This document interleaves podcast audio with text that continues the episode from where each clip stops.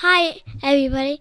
Welcome back to Thomas. Like, my dad is coming back on really soon. But first, I want to tell you a story. Once, there's upon a time, there's a little boy walking down the street. He saw a man what was trapped on a tree with rope. On the top of the tree, it said, no person's allowed to go near. To be continued next episode. And here's my dad for Tomversation. Bye. Welcome to Tomversation. I'm Tommy Jacket, and today joining me is Josh Reid Jones. He's the founder of the Just Be Nice project, which exists to secure housing, employment, and good mental health for those experiencing disadvantage. And I mean, that's that is being nice. I think that qualifies him. Josh, welcome to the show, dude. Mate, I'm on the edge of my seat now, waiting to hear what happens with this tree. Uh, mate, you'll have to tune in next episode. I mean, I'm almost have to wrap up my podcast and just go full time uh, doing my son's. Absolutely, so, yeah. He's got all the good yarns, so I'm sure it'll do very, very well. Thank you for having me, mate. Thank you for being here. I um, I discovered you on Instagram. Amazing. I mean, it's kind of like Tinder. You swipe, swipe, swipe, and you finally find a piece of gold. And I feel like I'm not on Tinder, so it's like a reference that I can't actually connect with. But I thought it might be like that. And I found one of your videos where I thought, dude, this is a guy who can communicate something tricky uh, in a really clear and concise manner. And I think uh, that's what you do with your PSAs. You're covering things like uh, mental health statistics, the pandemic, small business advocates. But um, I guess, I mean, you've got a great backstory, which I'm actually going to hook in another podcast um, that that you were on. It's called Behind the Uniform, hosted oh, by yeah. Izzy and Hugo. But your story, like I was like, I can't do a as good a job of getting your story out of you. So I really urge you to listen to Behind the Uniform. But it's kind of why I wanted to get you on to actually just get your thoughts, just chat to you about some topics because I think you do have a clear, concise, and thought out way. It's almost the opposite of me, dude. So uh, yeah, welcome. oh, mate, thanks. Nah, look, uh, I'm always I'm always up for a yarn, and uh, as anyone who knows me or has seen me on the internet, it's not that hard to work out. I don't mind a good chat. So uh, always a pleasure to meet to meet and uh, meet good people and and um, get a chance to chat about hopefully some important, interesting, and you know maybe enjoyable things as well. Yeah. Um, I mean, I kind of haven't done your business justice. It's almost like I feel the trickiness of what you do because it is uh, intellectual. It is a lot of thought that goes into stuff where you are needing to communicate. I mean, this could be a nightmare for you at a barbecue with your grandparents or your, you know your family trying to communicate what you do. So, Josh, what do you do, mate? Yeah, it's, look, it's a, it's, it's a great question, and and uh, I suppose the thing I always prefix it with is that we have a really terrible elevator pitch, and and um, and that's unfortunately just a byproduct of trying to solve, uh, I suppose, sophisticated problems in in, in a complete way.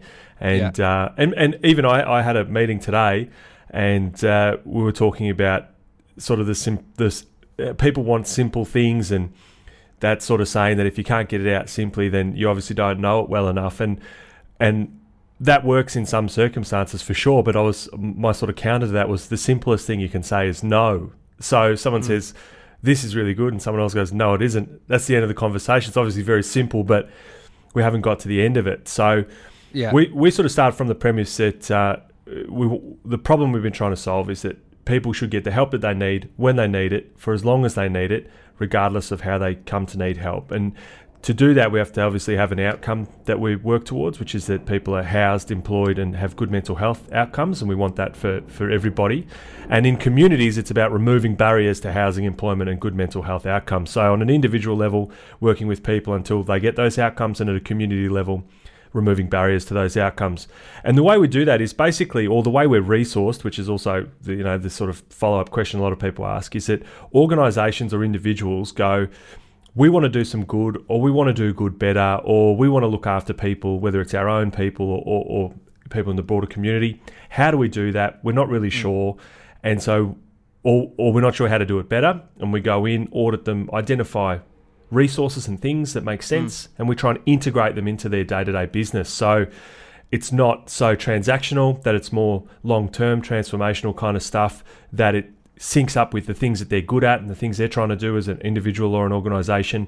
But it gives us access to really high quality um, intervention assistance or, or support, uh, which obviously raises the quality of support for, for people and communities in need. And so, through all of that, obviously, there's a, a bunch of other complexity and, and, you know, there's more detail, and I could chat you off for, for years about it. But that's sort of in a nutshell how it goes. We're the best Yep. place to help people help people. So if you want to do good better, that's that's what we try and do. Yeah. Uh, Do you think there's a conflict in, say, you know, it could be creating something short, it needs to be short, it needs to be clear, but it is a complex topic. Like that is yin and yang. That's there is conflict there. Mm. Do you think you can strive for doing good, uh, doing better in an organization and also be trying to profit from whatever you're doing? Like I'll give you a quick example. I I've got a video production company Mhm. and I had a meeting with a brand once that were launching some skincare products, and they wanted to attach themselves to the masculinity debate or con- uh, conversation. Mhm. And in my mind, it just felt off. It felt like I, I understand that your product is something for ma- males, but it is like an agenda driven uh, approach to, yeah, we want to do, we want to help men, but and, and reshape the conversation. But you, we also want to make some cash. Yeah, We want to make some coin. yeah, yeah. Gillette did that years ago. I did Yeah. a video on it. I remember. I can't remember what the ad was, but it was about something to do with their razors, and I, I did a video on it. I remember several years ago. Um, yeah, look, I think that um, I think it's possible. Yep. Um, there's uh, there's obviously ways to game it, and I think that the simpler things are, the easier it is to game.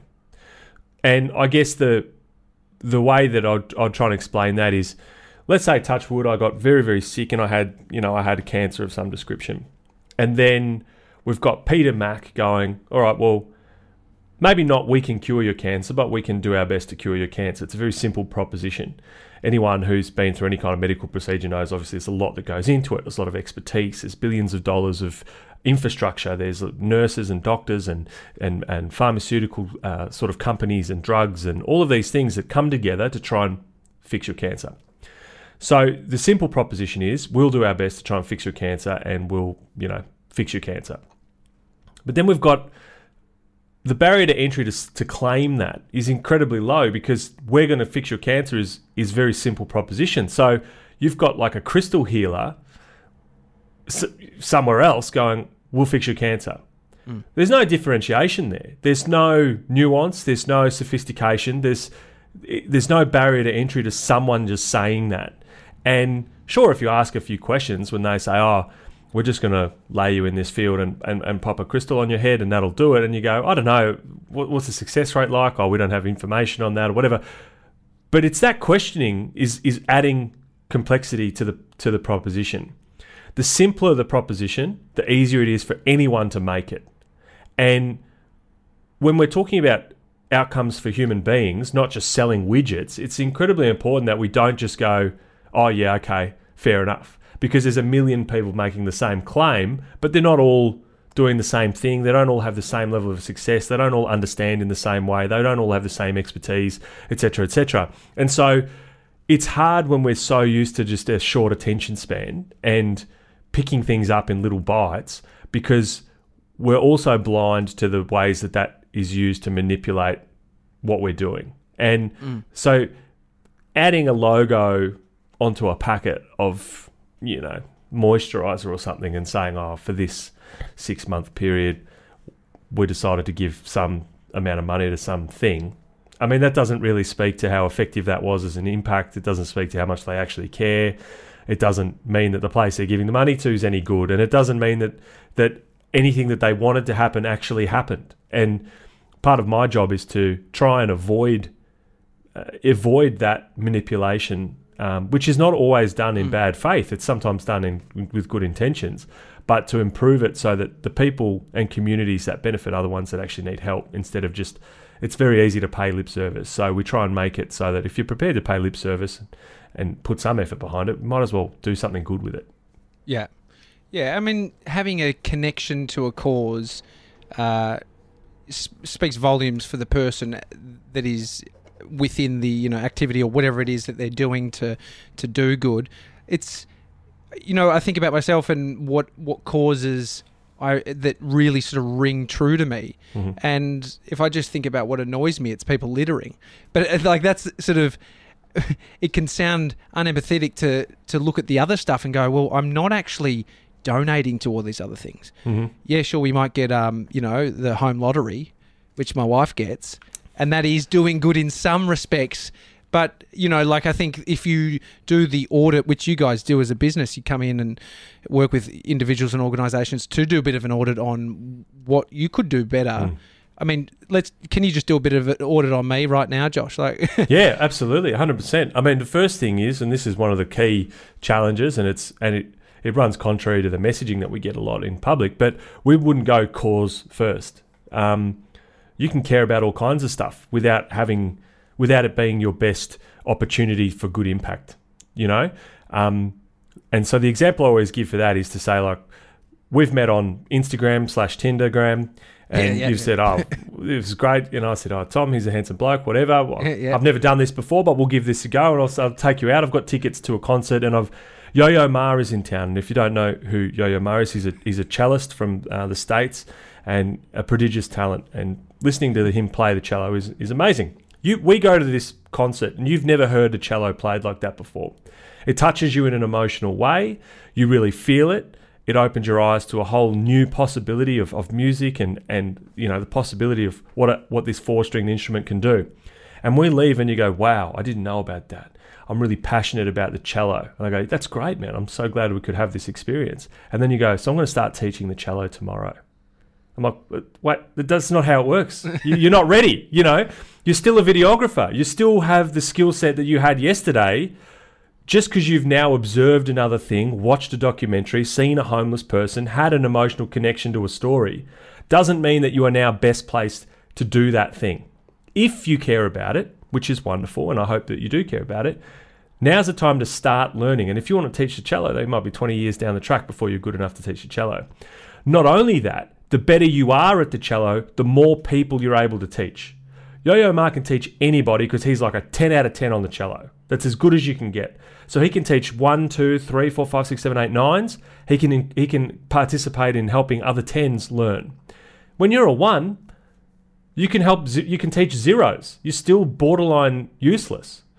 So what we start with is like, what are you good at? What are you doing every day? What can we do that's like a low touch point, um, so that we're not putting this enormous burden on your life that will inevitably burn you out. Because if your son gets sick, you've got to take care of him. If something happens to your family, you've got to go do that. Mm. If your business is suffering and you can't pay your bills, you're not usually still making time for some onerous excursion twice a week to go quote unquote do some good if it's not related to the things that you need to do every day to survive yourself or develop yourself.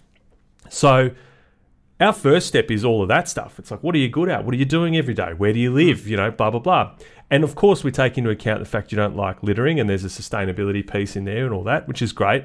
Which means that when we find things relevant to your skill set that also line up with that, we know you're a good fit and we know you care. But also, there's other things that you can do. And we might need you to document other other kinds of stories because that's part of your skill set.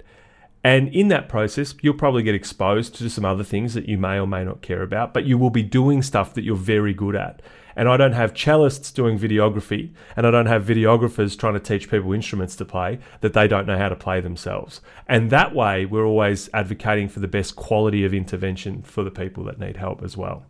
Yeah, I mean, if you just go to YouTube, you will find a videographer trying to teach cello, sell a Yeah. you know ten session course for one ninety nine on uh, some Yeah. kind of platform. Join my masterclass. yeah, yeah. I mean, it's so. How much conflict do you have, or do you see within people that are like, "Well, I don't actually like that shit," Mm. and but I want to do this to be good, to to do good, which is self-serving. When I, if I want to go and pick up rubbish, like that is connecting to what I Mhm. am passionate, about, or not passionate about, but it definitely has an emotive response in me. Yep. Um, do- how much of that do you see within businesses because I guess it becomes different when you're dealing with an organisation. You don't have just Tommy at the front who's you know kicking up a stink about littering. Uh, you have to factor in people, a culture, and lots of different belief systems and stories that people are telling themselves. How do you tackle that? Yeah, it's a good question. Um, but the short answer is is no. It's that we've learned uh, over time there is a there is a structure that has damaged what we call people's impact literacy. So your ability to know what a good impact is, what it looks like, how to have one, how to do it. And I can run you through this, the sort of steps on that. But the reason why it's not a huge issue in that sense is that when you connect people to impact through what they're good at, and then they can have a a process that's focused more on consistency rather than just intensity. You're teaching people and they're being exposed to and experiencing this new way of doing good that's very different to what they've been told doing good looks like. And Yeah, yeah. so you've got an accountant who has never been told, there's always been told, just give us some money. Piss off, give us some money, go to a soup kitchen, pick up some rubbish. And, and the guy's like, I manage a fund of like $300 million. I'm a CPA. I've got 20 years of experience. I went to uni for eight years. And you're telling me the best thing that I can do is go to a soup kitchen and put soup in a cup or go and pick up some rubbish. Like I, I'm, my hourly rate is $1,500. That's the best I can do. You know, I could pay, from my point of view, we go, it's ridiculous. You're highly skilled. Those skills are valuable. We need financial assessments. We need advice in these things. We need modeling done. Even if you were just to give the day up and give us the 1500 bucks, we could pay someone for two weeks mm. to work at the soup kitchen, you know? And because people haven't been connected to that, they don't know that that's possible. They don't know what it feels like. But once you start doing that work, all of a sudden it justifies the 20 years of investment in learning those skills because you realize, oh shit, actually, I can do this job because of the 20 years. And it adds meaning to your life the last 20 years, not just from today. And you go, great, that's really wonderful. I don't have this crisis of purpose now about my skill set or about what I do every day because I only know what I know because I put the 20 years in. Whereas when you do these lowest common denominator things, anyone can do them. And what's the point of trying so hard and everything else if at the end someone goes, well, the best thing you can do is mop this floor? And you're like, mate, I could have mopped the floor when I was 12. What, what, what have I done the mm. last 30 years? You know, is, is that all useless? But on top of that, when you advocate for those kinds of lowest common denominator interventions, you are also telling people that those in need should be happy with whatever help they get, regardless of whether it's the best thing or not. You should be happy that accountants painted your house. And we shouldn't be advocating that the best possible painters that we can get paint your house because they're the best at it and you'll get the best job. They go, you should just be happy that anyone did it. And that as well sets this kind of double tier of impact where we're always advocating either explicitly or implicitly for a lower standard of help for people in need because they should just be happy with what they get. And so we're actively working against that as well. I want the best videographer to document this stuff because I don't want I want the best standard of assistance and, and storytelling to communicate the needs and and and uh, effects of whatever's going on in this community. They shouldn't just be happy that we've just got some other dude who has got an iPhone and just gone, oh yeah, I'll do that, and they should just be stoked that someone's doing it. Yeah. I mean, what, what do you think uh, th- is almost the unsaid thing from people? I don't know, like myself, that I don't necessarily actively, you know, I'm not out in the community doing good. You know, there is could be the reasons I deliver to you, but from your work with a bunch of people, what do you see between the lines? Hmm.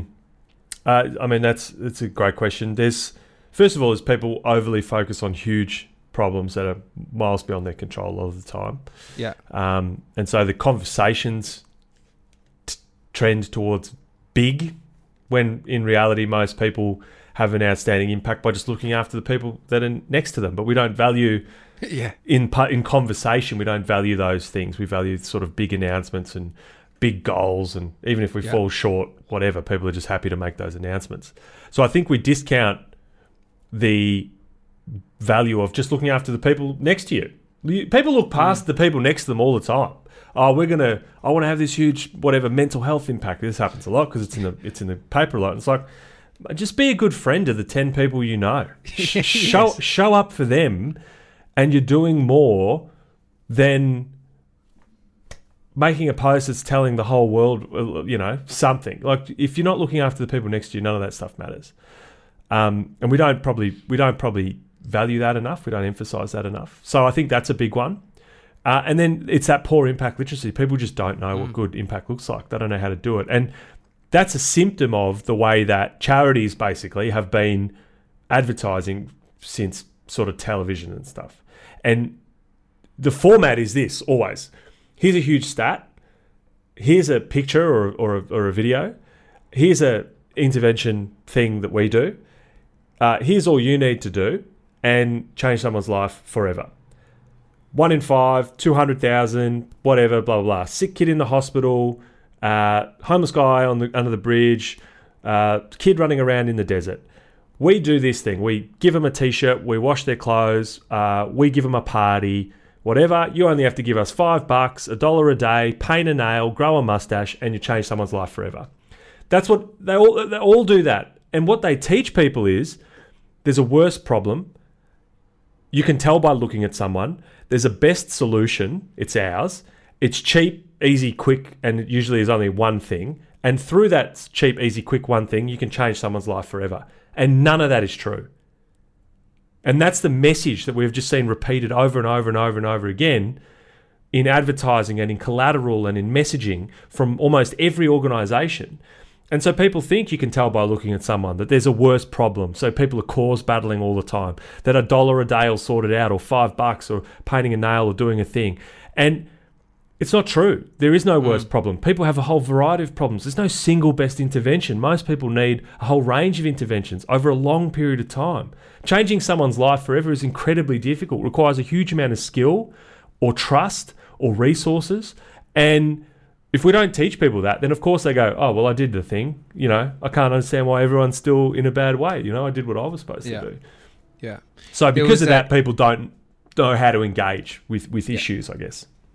There was, and I'll probably get it wrong, but there was a charity that was set up to yeah, install wells or, you know, like these uh, human operated so the kids could jump on them. Oh, yeah, like the fi- playgrounds. Merry-go-rounds Yep. that would d- be a well as well.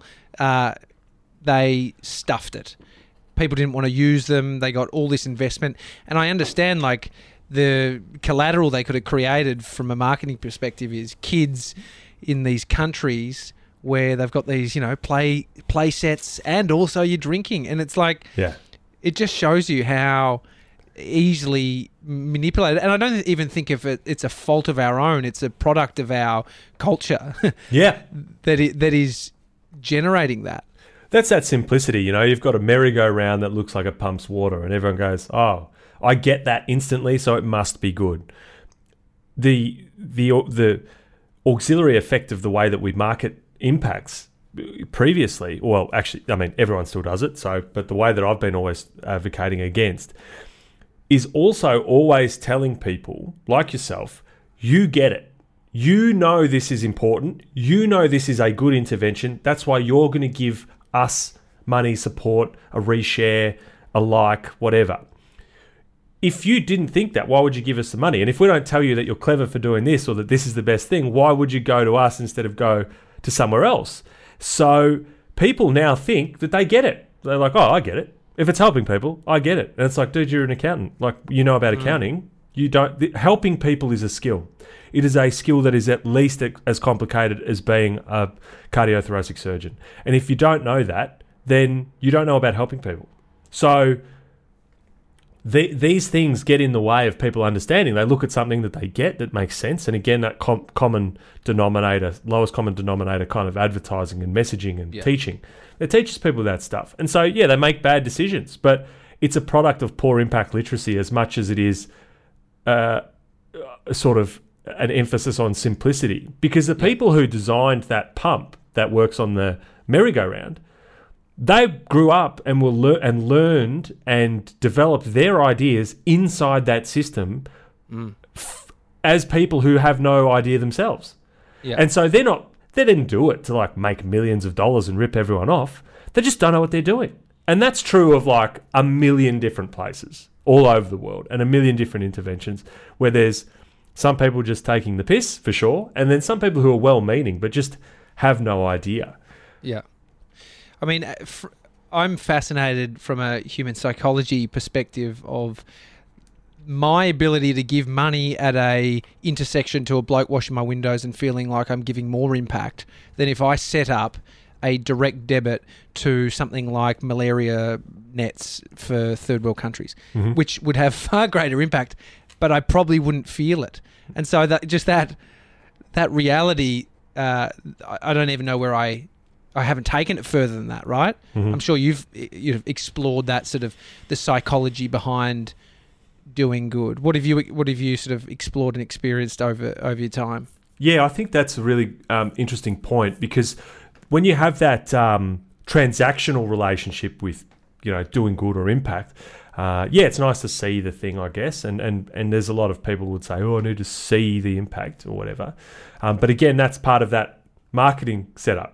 You know, Yeah. see see the thing. I need to see it. Uh, there's there's a couple of million people in Australia live below the poverty line that you can't tell by looking at them at all, and they need significant amounts of help. There's a lot of people that are just isolated and lonely, and they just look like everybody else, but they just don't interact with people or have support in their lives. Those people need help. So in a transactional sense, yeah, people get caught up in in those kinds of measurements, and there's a movement called effective altruism, which is I often refer to it as sort of spreadsheet altruism, where they are weighing up costs benefit against you know certain things. The people might- involved in that are very nerdy to some degree. Yeah, I, the Sam Bankman Fried, who, Yep.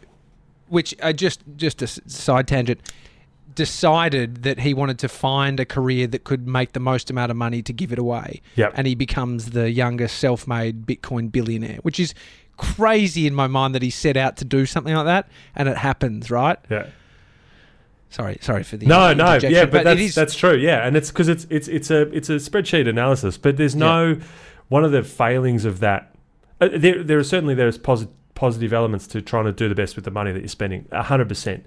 But where that misses the mark in a lot of ways is that it it takes out a lot of the human element of what it means to have you know good lives for people. It's basically just trying to alleviate suffer like alleviate suffering to the point where you're just alive. But it doesn't it's not advocating for play and friendship and connection and you know family and friends and all that stuff. It's just saying we just don't want you to die unnecessarily early and that's kind of the metric against which we measure all the dollar Yeah. impacts you know? Which you know there's merit to that but it's not it's not a complete solution because it it, it leaves out too much about what being human is.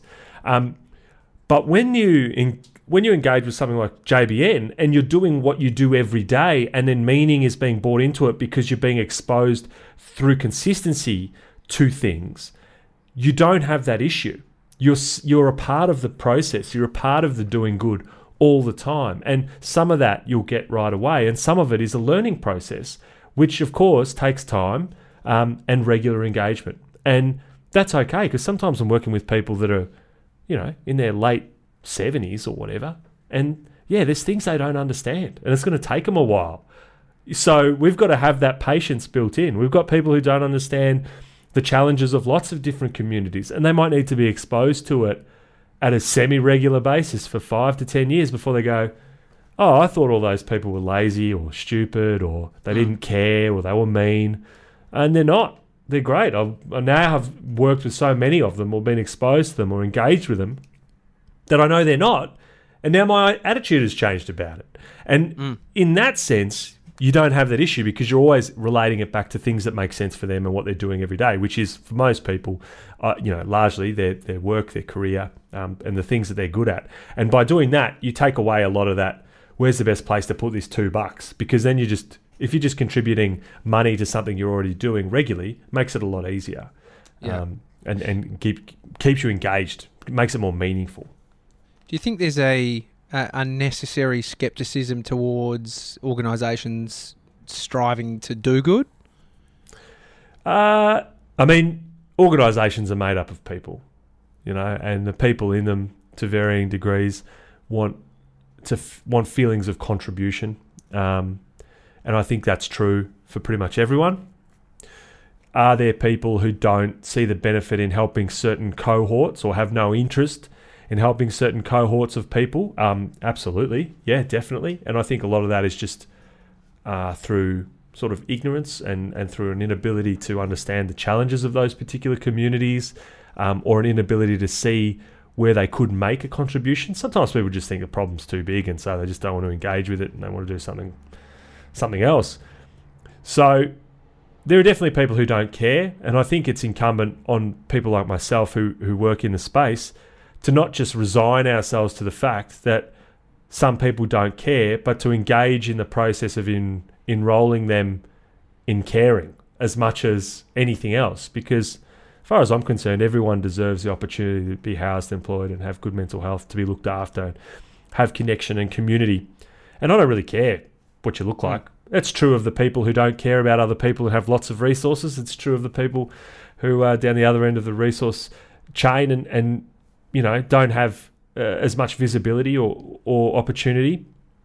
And so people are skeptical, but I think ultimately everyone feels better when they're part of a good, productive community. They feel better when they're doing stuff. They feel better when they can see the point of the of their skills and, and they can see good application for them and they can see that they're making a difference and they can but it's about encouraging them to see it in different ways and to understand yeah. that like going to the gym once a year won't make you fit any more than going out for half a day of social impact is going to f- have any real impact. Go to the gym 30 minutes a day, three times a week, and you're going to you're going to have miles better results. And it's the same with doing this stuff. How do we put it? How do we make it regular? And yeah. in that process, you learn and are exposed to other things. And over time, you, it changes the way people feel about that. And some people just don't care. But it's the, in my experience, it's the a real minority of people. It's a very very small number of people who actively don't give a shit about other people at all ever. Yeah, I've heard you chat about your your upbringing and um, going without money uh, having a, a childhood that you know wasn't full of everything but full of a lot, and you know you enjoyed it. What's your relationship with money now as an adult, coming from that perspective, and with what you do and who you're around now? Yeah, it's interesting. I mean, I, I, um, I suppose I've always because I was concerned about money as a kid, and, and we we struggled with it. That I wanted to make sure I wasn't I was that I was going to be in a position to be able to look after my mum when we got older, and um, I didn't want to have to worry about it. I mean, I remember things like having to take a note into school to try and pay off like a twenty dollar day trip over the next six weeks or whatever, you know. And at the time, you don't know, you don't know anything about it. In my brain, twenty bucks was heaps, and then you get older and you're like, Jesus, I've just spent $150 on a round of drinks, you know, like yeah. That's wild. It's like it was like we could we couldn't get shoes, we couldn't it's you know, it's crazy. And I remember I remember always thinking, well, I want to make sure that the worst I can do, I suppose, financially is all right. So I, I set out to sort of safeguard against that. And I did a trade while I was at uni as part of that process. And I've always thought it's important to be good. But I've also thought if you want to have a big impact, you've got to be really good. You know, like Yo Yo Ma's a 10, he can teach everyone. Like, be the best at something because one person who's a 10 is more valuable than 100 ones. Like 100 ones can't have those insights, they can't teach people, they can't train. So be a 10, aim for a 10. It is, you know, whenever you do something, grab it and do really well. And then because my um, my old man was a bit of a shit talker, but like one of those shit talkers with a lot of potential, I was always hesitant to want to be one of those people like, oh, I could do that if I wanted, or I could do that. But it's hard to have an objective measure of you being good at something. And I just always went, well, if if I'm a professional at it, if people will pay me to do it, I must be pretty good at it, least good enough to get paid. And so that was always my measure. You know, I just went, well, I'll do something until I can get paid to do it, and then I'll consider that I'm reasonable at it. And so that probably has uh, came a bit from from you know the challenges of, of our upbringing as well. But now, I mean, I think I want everyone to just have the ability to have a bit of time and space in their lives to be able to pay the bills without stressing too much about it, um, but not have to work 200 hours a week. I'm not. I'm not all about the unfettered accumulation of cash. I don't know why we have tax policies that allow people to just accumulate billions of dollars. I just don't think it's it's necessary when when there are people who who uh, you know, languishing on the other end of the scale. Um, I'm not obsessed with money, but I understand the value of it. I understand how important it is. But the importance of money changes. When you've got none, it's incredibly important. And when you've got heaps, it's way less important. It, as much as you might think people who've got lots think, oh, we need more, you don't. You know, you don't need more. Not, there's been enough studies done, even empirically, that say well, over a certain amount. Things that make a difference then are like connection and community and and uh, you know friendships and ability to contribute and all that kind of stuff. So for me, I think it's important um, to to have enough money to be able to pay the rent, do those things. But I've I have for the last ten years put everything back into my work, so I don't sit on a big nest egg or anything like that. I've been it's always just gone back into work, and yeah, that's been my life for a very long time. So I stress about it like anybody else. Some some months are lean, sometimes you're just eating baked beans, and some months are good, and you you put some aside for a rainy day, and you do all that. Um, but yeah, mostly I just want people to be comfortable and not stressed about it because I know economic stress or financial stress is one of the great mm. barriers to happiness for people for sure. What What was your view on the government spending as much money as they have on something like the pandemic? And you see, you hear the tragic cases of, you know, buying. I think the New South Wales government bought masks that couldn't be used, and they spent fifty million bucks, like crazy money. Mm. Who, who even knew that the that kind of money was sitting around. I mean, you hear about budgets and you hear about surplus and all this yeah. shit, but it doesn't connect until you're experiencing uh, no work for two years, like we have. Yeah, I, I, I would have hoped that during the pandemic, that was a great chance to reset people's expectations. We have a low debt to GDP ratio here in Australia compared to a lot of other developed countries. Um, and our sort of fiscal and monetary policy from, from the current, current federal government, I think has been a bit too slow, largely in part. I think that the, I mean, when they increased job seeker, which was essentially increasing the dole, um, but they increased it because it's the current the current uh, welfare assistance is so far below living cost cost of living that it's it just keeps people in poverty. It's a horrible situation to leave people in. So they they brought it up. That alone, that move alone, brought up brought about half a million people out of poverty just by increasing that, like on the day that they do that. And then they've pulled it back again. And I think that's, I think, how do you leave people behind like that? Meanwhile, there's been $18 billion worth of JobKeeper gone to businesses that didn't need it. They had, they had quarterly increases in earnings through the pandemic. That would fund that increase for a number of years. So it's not a dollar thing. It's a, it's a, the money's there. You can always get the money. That's it's it, people are like, oh, who's paying for it? But we spend a fortune on we spend a fortune all the time on on negative gearing costs us about oh, something like eleven billion dollars a year. Um, franking credits cost us like ten billion dollars a year. All of these things they cost us a lot of money. We subsidize things every day and we make decisions in policy about it. I believe in subsidizing people who are in need you know, not propping up mm. a, the never-ending expanse of a, a, housing market that is now so far beyond the reach of most people that it's embarrassing. We in an environment where interest rates can now only possibly go up from where they are, which is going to put additional pressure on regular families. So, you know, for me, I think pay people a living wage. I think get better childcare. I think improve education uh, across the board. Invest in hospitals. Invest in those things that are proven uh, to uh, not only just help people, but they also boost economies. They they do a good job, and the will of the federal government currently is is certainly not in that direction. So I think we could do much much much better than we do. What do you think about universal basic income as a premise? Yeah, I have. Um, I have a couple of. I think in, in some ways uh, it's it's positive. There's some there's some positive elements to to UBI. Um, there are challenges in that it's quite uh, OECD centric in its ability to work well. It doesn't scale across every country and it doesn't encourage collaboration on a global level. It, encourages a kind of insular way of looking after people by having to adjust to the living costs of just that country. The, the I guess the policy or the proposition that I've made uh, in my work has been a universal basic outcome where we advocate for certain uh, levels of amenity for people, which can be uh, which can be done glo- on a global level. And so we're not just advocating for people in Australia to have a certain level of basic income, which then obviously everyone would get, but also to to say like, well, what about what about people in Chile? What about people in Tanzania? What about people, you know, in Tibet? What we should be advocating for is, you know, is clean water and, and, and the highest possible levels of education and and access to the internet and and and resources and power and we need to feed everybody and we need people to have places to live.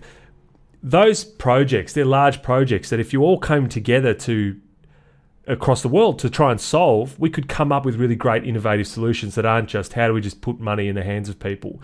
And it would matter less if we guaranteed everyone their daily caloric intake, somewhere to live, powers on, internet access and just said, righto, guys, now if you if your whole job is just to create, you will not go hungry, you will not be homeless. If your job is just to look after your family, they will have the same access to education as anybody else, and you don't have to do anything except just be someone in the community who looks after people, and people would do it. And I think that for me has always been a more compelling argument because one of the challenges with UBI that I've never seen addressed, and I've read plenty of literature on it, is if we give everyone a thousand bucks, how do we not have the price of bread just go up uniformly as well because everyone's got extra money? Without then having to interfere in the free market, which would cause an uproar about like, well, we've got to fix petrol prices, we've got to fix milk and bread and rent and all this stuff to make sure that this UBI doesn't get sucked up into the economy just by an inflationary pressure on prices. And no one's been able to satisfactorily answer that for me. Whereas if we just said everyone gets a everyone gets somewhere to live, your calories are going to be met. Well, that's a challenge we could all come together around that incorporates important aspects of uh, climate change and sustainability and community all at once. And I think for me, that's the policy. Uh, the policy and, and sort of interventions that I've always worked on in that space have always been around universal basic outcome, which you know uh, is a that was developed here. It was developed by me at JBN. That yeah. it's not a thing anywhere else at the moment. I mean, what's what's your driver? I mean, if you look at some people, they they might assume that their driver is money or they want to accumulate, you know. But you can always sort of layer back to really see what is making someone someone tick. Um, I mean, I, I, look at universal basic income, and if there wasn't awareness in the in the individual that you're giving the money to, it's it could be a catastrophe, right? It's like extra money. Look at what happened with that superannuation drawing out in COVID time, 10,000, you know, one month, 10,000 the next, and majority of that money went to gambling and al- drugs and alcohol, which is, I mean, what's it, what's it say? Uh, not specifically about the individual, but it's about the culture and, and what, what's ingrained here in Australia. For you, as a, what, what do you identify as your driver for what you do? Yeah, it's um, I d- I don't think that I'm I'm not divorced from the work that I do. It's all the same. It's all the same thing. Like I, I, I don't feel in a weird way. I don't feel like I have a choice. I feel like um, when when you have these you have these big problems, but I, f- I feel like I've got answers to them. If I wasn't doing it, then no one's doing it, and it's not.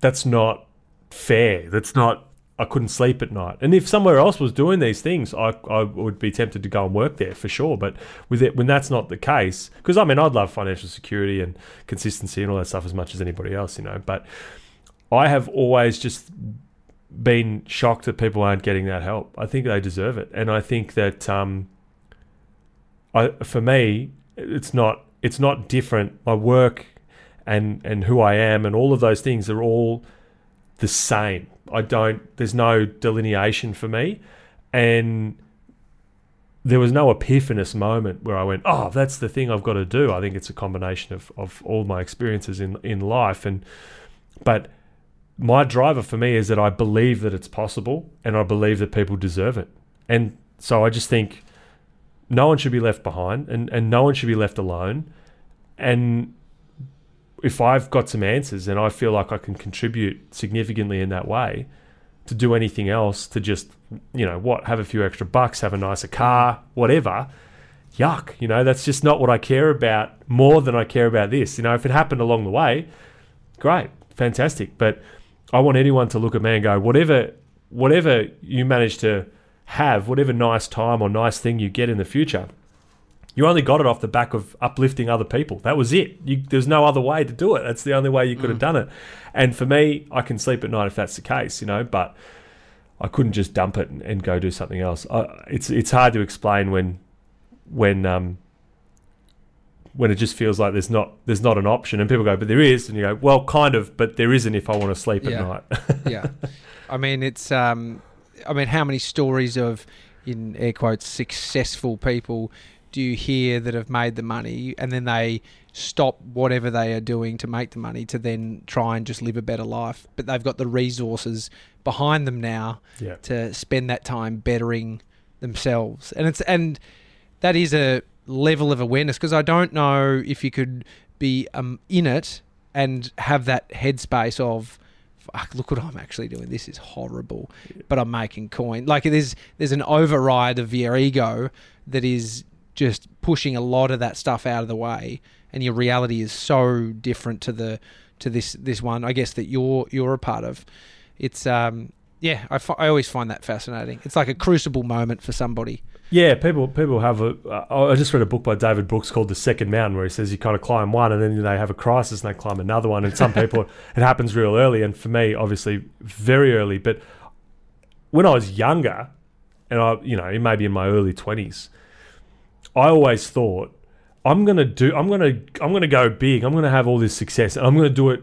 The. I'm gonna do it the right way by not screwing people over, by bringing people along. I'm gonna do that, and that has proven to be so incredibly difficult. It, if you want to make money, rip people off. Do stuff that's shit for the environment. Yeah. Trample people. Take the piss. Rip people off. It is it is much easier. All this stuff like oh you know if, if you just have empathy, if you do the right thing, that's that's mate to make money. That is absolutely not the answer. If it was, every company would do it. If it if it actually was the way to make money, if it was the way to secure a future, everyone would do it. They don't because it's not, and it's not for a variety of reasons. But one thing that I, uh, you know, only just as we're talking about it now, reflect and go, yeah, I remember thinking that back then that that's I'm going to do it the right way, and Okay. now I just sort of now, but now I don't know the difference. Now it doesn't it doesn't feel any different, Yeah. but it is not the way to to have a secure. It's a, it is the the hardest, you know, potentially if you were doing a uh, a risk benefit analysis, the stupidest thing to do. yeah, I mean, this is. I was thinking about being a piece of shit is actually quite easy. Yeah, You know, it's it is the appeal. Think about uh, relationships and someone cheating on the partner. It's um, you know moment. It's impulse. It's drunk. It's easy versus being a good person to your partner, showing up every day, having a loving relationship, putting in the effort. But the reward back is tenfold of that. You know, being a piece of shit, as Yeah. I've coined here at um, Tomversation. Yeah. you know what I mean. oh mate, I always look. It's, it's also difficult because the the balance of of of of uh, impact is in like the amount of impact you can have. If you want to be in, if you want to be bad, you can have such an an inordinate amount of negative impact on someone that can't be undone by one person. Like if if we were at a party and it just only takes one person to walk around and smash a bunch of stuff, scream at everybody, punch a Yeah. dude, and then walk out, and they've ruined a party of 200 people. And if you're the person who's been punched or you're the person whose house has been smashed, even if those 200 people express their concern, it's not undone. You carry that around for ages. It takes ages. Yeah. One horrible person can have such a huge negative impact on someone that can't necessarily be undone by one nice person. So we are always kind of in a bit of a losing battle. You're always the little, you're always the David against the Goliath. The Goliath, it's just so easy to steamroll. If you don't care and you can say whatever you want and do whatever you want, yeah, of course you can. You can. You just keep moving forward. You never need to look back. You never look in your rear vision mirror. You don't care about anybody else. You can have such an inordinate negative impact on people, but to have that same level of positive impact, man, that's that's really difficult. It takes a long, long time and lots of people, lots of effort. And so, if you feel like I just want to move quick in any direction, yeah, be be a shit bloke. It's easy. It's bloody so easy. Yeah. Why do you think that is? Why do you think? And I guess you could look at media and all the you know news outlets that th- they dramatize everything, and it's because it's playing into our psychology, right? But why do you think it is that way. that What do you. What do you reckon? Like, why do you reckon it's so hard if someone's a real asshole to you? It's way easier to get. It takes way longer to get over than if someone says, "Geez, you're a handsome, wonderful guy, Tom." You go, "Yeah, thanks," but this Yeah. other guy he called me these other things and you know poked Yeah. poked a raw spot. Well, it's, uh, I mean, I've heard someone chat about negativity bias before, and it, rears its head when you're talking about yourself. Uh, someone asks you what, what you're good at, and then you automatically go to what you're not great at. Uh, there's cultural influences. I mean, tall poppy syndrome in Australia. I mean, I, I, I had Seth Godin on my previous podcast, and, and he doesn't seem to think it's as you know prevalent as what Australians think tall poppy syndrome is about. But he's American, so maybe, maybe that is. But he's a smart guy, so I believe him. Believe whatever he says. But it's yeah, uh, cultural influence. Um, definitely, yeah, I, I definitely the energy that is created through negative emotion is so strong. As much as it feels good when you're when you're doing good or good shit's happening, it's the craziness about life is that you can find comfort in that motion. Hmm. You can. I remember sort of some breakups early days, you know, many many years ago. But looking back, it's like fuck. I kind of loved it, dude. Walking along Albert Park Beach and just listening to Drake, feeling a bit emotional. Getting a It bit was of like- um, the script on, a bit of break even. dude. But it's but there's something.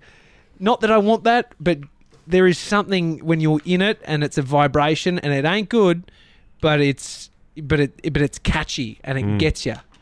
So I think it's a, a mixture of that. What do you think? Yeah, it sticks with you. The the negative emotions they stick with you. They make you wary in a way that positive emotions don't make you comfortable with the world. You you carry a wariness around after negative experiences that positive experiences don't necessarily shade all of your interactions afterwards in the way that negative negative experiences can. Um, something that I think doesn't get talked about enough is just the importance of trust, just generally, how hard it is to get. So it's easy to break, but it's hard to get. But if you want to change someone's life, have a big impact, do these things, you need an extraordinary amount of trust.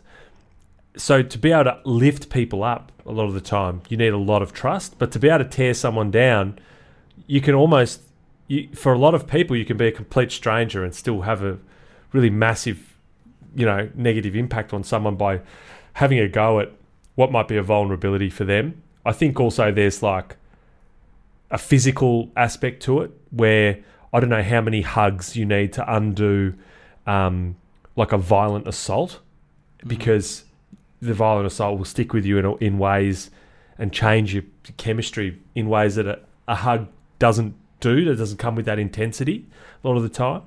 Um, and you know you certainly see that in sort of like people who have struggled with in those circumstances and, and live with that and carry it around every day. But also just the fact that it's just uh, the barriers to entry to being shit are so low. And it's Yeah. the barriers to entry to have someone uh, positively affect your life are quite high. So how many pe- how many people are prepared to go through those hoops to lift you up not many. How many people are prepared to have a go at you for some reason? I mean, there's quite a few. Just drive around a little bit slowly, and you'll get beat and called a dickhead just on the road tomorrow. you know, like, yeah, yeah. Um, there is definitely a mindfulness to being nice, and and I guess it's there shouldn't be guilt associated with if if that is not your first instinct, because I think like empathy, not everyone is empathetic, and maybe it is needed to be a learnt trait within somebody, and and yeah, you're definitely one of the nice guys, dude. Because Oh. um, even though you do drive a Lambo, which I saw, you, no, no, yeah, that's right. In the, in the Lambo, just throwing my rubbish out the window, just giving everyone the finger and driving driving off. Look, I think Yeah. I think being nice is an, is in a destination. It's a north star. That's that's what it is. Yeah. And if you're if you're paying enough attention to audit your behaviour against it, then you you're probably steps in front of someone who's not. Just by going, oh, I do it. I go sometimes. "Oh, that wasn't the nicest. I've been I've been having some issues dealing with a company on the phone a million times, and I was I was having a bad day the other day. I was like, guys, I don't care. Just fix it. I don't know what's going on. In in stronger language than that. And my mate, uh, my Millsy, he was he was like, yeah, that's a, you could have been better on the phone then, mate. And I was Yeah. like, I could have. I'm so angry. Like I'm just yeah, ah. And then but then afterwards, I, my first instinct was to be defensive and be like, yeah, well, blah blah blah. And then I was like, Yeah, yeah, yeah. you know what? I could have. I could have. That's not great. Next time I talk to them, you know, I'll I'll try and be better. I'll be mindful of it. And we all slip up. We all have our moments. We're all human. But if you're like trying to be better eh, properly, not just making excuses every time, then you're you're you're doing better than people who don't even pay attention to that or care anyway. Just go through life like the whole world happens to them, and everyone else can just cop however they are. You know. Well, just be nice. I love it. A North Star. Uh, Josh Reid Jones, thanks for coming on the podcast, mate. I've got a heap of other stuff I wanted to talk to you about, but um, I want to get you back. Yeah, mate, anytime. My pleasure, absolutely. Good chatting with you, dude. Thanks, thanks for, for coming on the show. Cheers, mate. Bye. See you next week.